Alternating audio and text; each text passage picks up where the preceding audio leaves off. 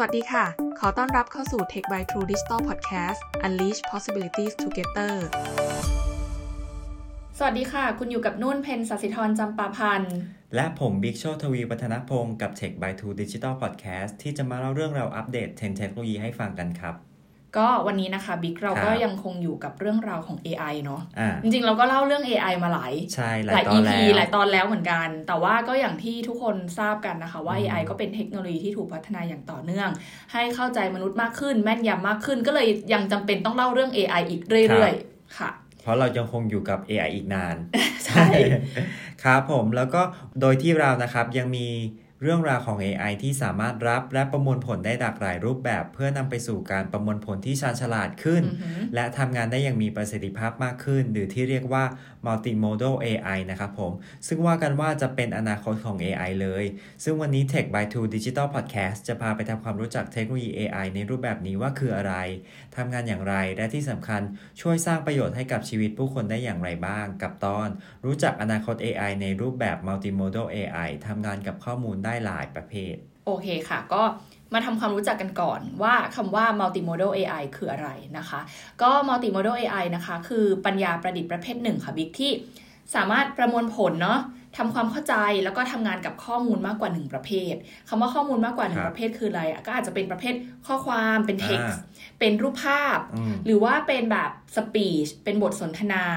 เป็นแคปชั่นที่ครับอยู่ในโพสต์ต่างๆ เป็นวิดีโอหรือว่าเป็นเสียง แบบเนี้ยคือหลากหลายประเภท ไม่ใช่อ่าแค่ประเภทเดียว ก็ถือว่าเป็นการยกระดับ AI อะให้เข้าใจแล้วก็แสดงผลลัพธ์ได้ในหลายมิติ ก็จะทำให้ AI เข้าใจงานได้กว้างขึ้นครับเพิ่มความแม่นยำแล้วก็มีประสิทธิภาพมากขึ้นนะคะอืมซึ่งโดยปกติแล้วค่ะต้องบอกแบบนี้ว่าระบบ AI ส่วนใหญ่ในปัจจุบันเนี่ยจะเป็นแบบ unimodal หรือว่าเป็นระบบเดียวคำว่าระบบเดียวคืออะไรก็คือได้รับการออกแบบ และก็สร้างขึ้นเพื่อทำงานกับข้อมูลประเภทเดียวโดยเฉพาะอืมนะคะ แล้วก็ใช้อัลกอริทึมที่ปรับให้เหมาะกับรูปแบบนั้นอย่างเช่น ถ้าเราจะคุ้นชินกันอย่างเช่น large language model หรือว่า LLMs นะคะ เป็นโมเดลภาษาขนาดใหญ่ ก็จะเป็นโมเดลที่คอมพิวเตอร์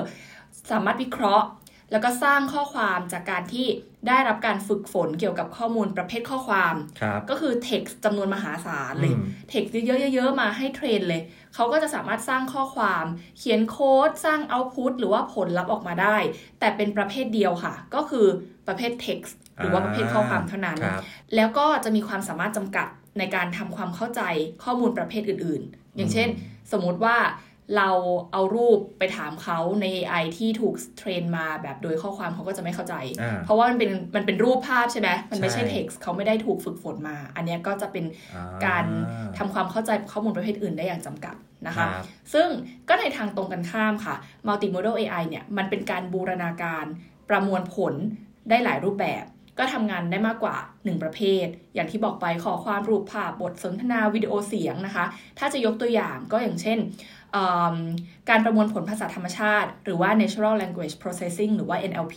ก็จะเป็นการผสมผสานกันทั้งจดจำ text ข้อความ หรือว่าจดจำ speech คำพูดแบบเนี้ยเข้าด้วยกันเพื่อที่อะไรเพื่อที่ให้สามารถโต้ตอบเป็นภาษาได้อย่างแม่นยำและเป็นธรรมชาติมากขึ้น ระหว่างมนุษย์กับเครื่องจักรก็จะเราอาจจะได้เห็นหลาย ๆ AI ที่เหมือนกับว่า เฮ้ยทำไมเขาเป็นแชทบอทที่พูดกับเราเหมือนเราพูดกับเพื่อนครับเพราะว่าจริง ๆ มันเป็นการรวมเอา input ก็คือ text กับ conversation หรือว่า speech เนี่ยเอามาทำให้อ่า AI อะเขาแบบมีความสามารถที่ชันฉลาดขึ้นอ่าเข้าใจได้ครับมากขึ้น เกิดจากการบูรณาการข้อมูลหลายประเภทนะคะเสริมจากของนุ่นนะครับผม ตัวอย่างล่าสุดของ multimodal AI นะครับผม ที่เป็นโมเดลภาษาขนาดใหญ่คือ GPT-4 นะครับผม หรืออืม Chat GPT ที่เราคุ้นเคยค่ะนะครับแต่ว่าเป็นผมเวอร์ชัน4 ใช่ไหมใช่อือหือจาก OpenAI นะครับผม เป็น multimodal AI ขนาดใหญ่ที่สามารถรับ input ทั้งรูปภาพและข้อความ และสร้าง output หรือผลลัพธ์ออกมาเป็นข้อความ ซึ่งหากเปรียบเทียบกับ GPT 3.5 ที่รองรับคำสั่งข้อความได้เท่านั้นนะครับผม โอเค ก็คือเหมือนกับ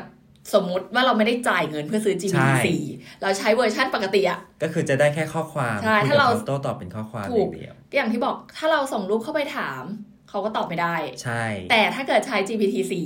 ก็คือจะตอบได้4จะตอบได้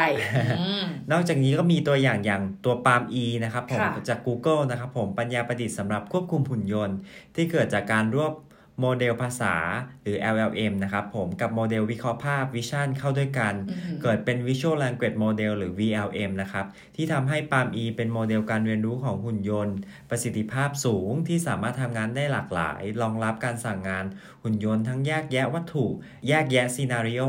รับคำสั่งเป็นเสียง เช่น สั่งว่าให้ไปหยิบข้าวในลิ้นชักให้หน่อย เขาก็จะแปลงเสียงที่ยินเป็นข้อความและทำตามคำสั่งได้เลยครับ อันนี้ไปดูในวิดีโอของเขาแล้วเหมือนกัน PaLM-E ก็เหมือนกับว่าเจ้า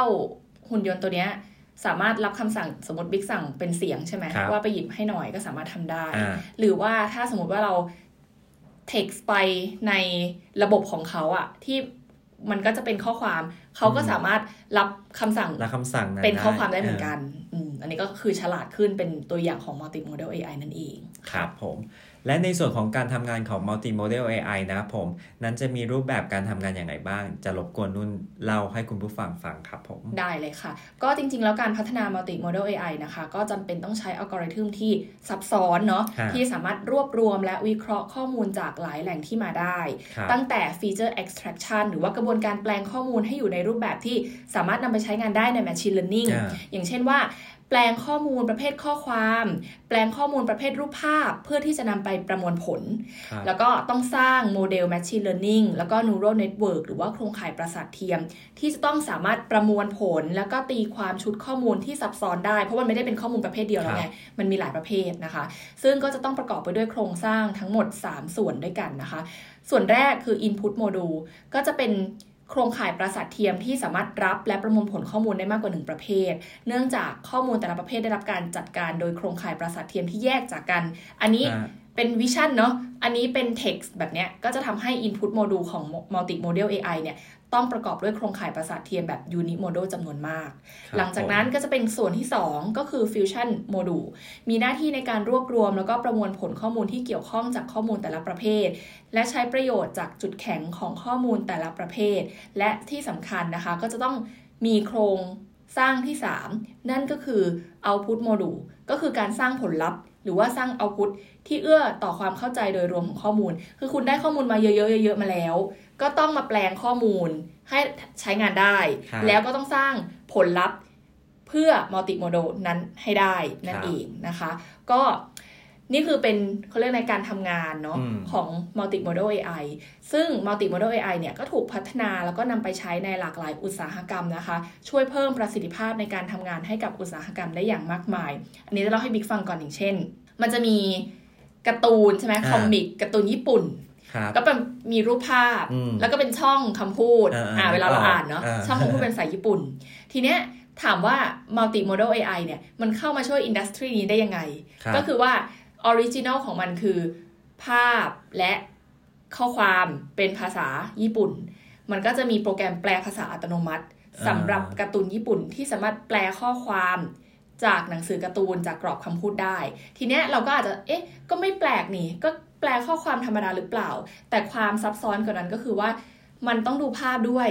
ว่าภาพนั้นน่ะกำลังพูดถึงบริบทไหน สมมุติว่าคุณจะแปล แปลเขา หรือแปลเธอ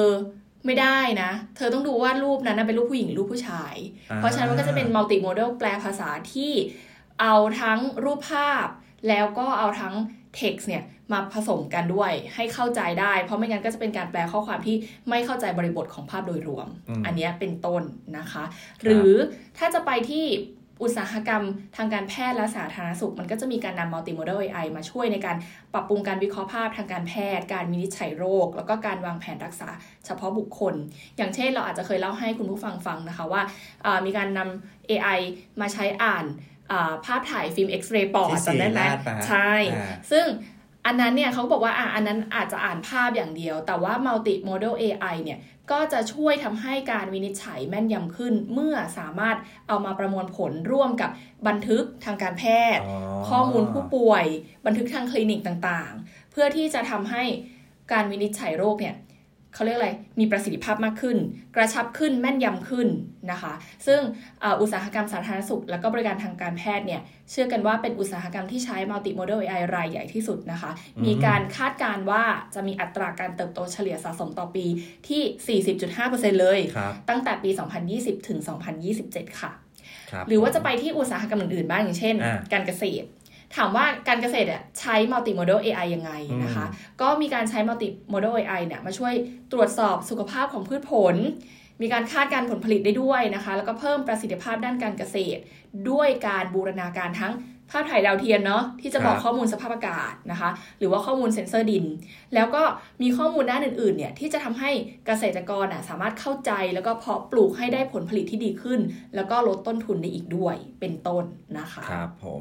นอกเหนือจากอุตสาหกรรมทั้งสองตามที่นุ่นได้เล่าให้ฟังแล้วนะครับผมค่ะตัว multimodal AI เนี่ยยังถูกใช้ในอุตสาหกรรม อย่างเช่นอุตสาหกรรมการเงินนะครับอือฮึผม โดยการใช้ multimodal AI เพื่อวิเคราะห์ข้อมูลทางการเงินจากหลากหลาย แหล่งเช่นบทความข่าวโซเชียลมีเดียและแนวโน้มของตลาดนะครับผมเพื่อประกอบการตัดสินใจลงทุนโดยมีข้อมูลมากขึ้นนะครับผมแล้วก็ในส่วนของอุตสาหกรรมการค้าปลีกนะครับ เพื่อยกระดับประสบการณ์ของลูกค้าและช่วยสร้างยอดขายให้เพิ่มขึ้นด้วยการผสมผสาน ข้อมูล พฤติกรรมของผู้ใช้รูปภาพผลิตภัณฑ์ และบทวิจัยของลูกค้า เพื่อให้ผู้ประกอบการสามารถให้คำแนะนำแบบรายบุคคลได้ สร้างความพึงพอใจให้กับลูกค้า และสร้างแบรนด์ loyalty ได้ในระยะยาวครับผมอะ เหล่านี้ก็เป็นเพียงตัวอย่างนะคะอ่าของการใช้ multimodal AI ในอุตสาหกรรม ซึ่งก็อย่างที่บอกแหละว่าครับ AI เนี่ยยังคงถูกพัฒนาอย่างต่อเนื่องนะคะ เพื่อ สร้างประโยชน์ แก้ไขปัญหาให้กับผู้คน แต่อย่างไรก็ตามนะคะ ก็ต้องบอกว่าศักยภาพของ AI เนี่ยจะยิ่งใหญ่ขนาดไหน ตัวเราเองนี่แหละ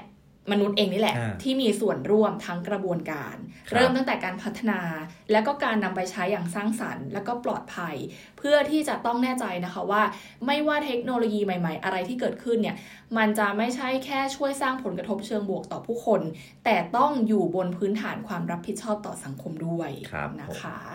ผมก็จบแล้วจบแล้วเล่าให้ฟังวันนี้ทำความพาไปทำความรู้จัก multimodal AI นั่นเองค่ะ ครับผมส่งท้ายเช่นเคยครับ คุณผู้ฟังที่สนใจเรื่องราวของเทรนด์เทคโนโลยีนะครับ ผมก็สามารถติดตาม Tech by True Digital ทั้งบทความและพอดแคสต์ที่เป็น Original Content จาก True Digital Group ได้ ด้วยการกดติดตามพวกเราทางช่องทางหนึ่งต่อไปนี้ครับ ถ้าชอบอ่านสามารถเข้าไปอ่านได้บนช่องทาง Official ที่เว็บไซต์ Blockdit หรือจะเข้าไปอ่านที่ True ID ในหัวข้อข่าววิทยาศาสตร์และเทคโนโลยีก็ได้เช่นกันครับ รวมถึงเรายังมีช่องทางโซเชียลมีเดียอย่าง Facebook LinkedIn ที่จะคอยโพสต์อัปเดตว่าบทความใหม่ๆของเรานั้น พร้อมให้ทุกท่านอ่านเรียบร้อยแล้ว หรือถ้าคุณเป็นคนชอบฟังนะครับผม รับฟังพอดแคสต์ได้ที่ b l o g d i t YouTube และ Spotify เพียงค้นหารายการพอดแคสต์พิมพ์คำว่า Tech by Two Digital Podcast ครับผม อย่าลืมกดติดตามและรับชมคอนเทนต์จากพวกเราด้วยนะครับ ก็เช่นเคยนะคะ พบกันใหม่ครั้งหน้าวันนี้นะคะ เราสองคนนุ่นและบิ๊กลาคุณผู้ฟังไปก่อน สวัสดีค่ะ สวัสดีครับพ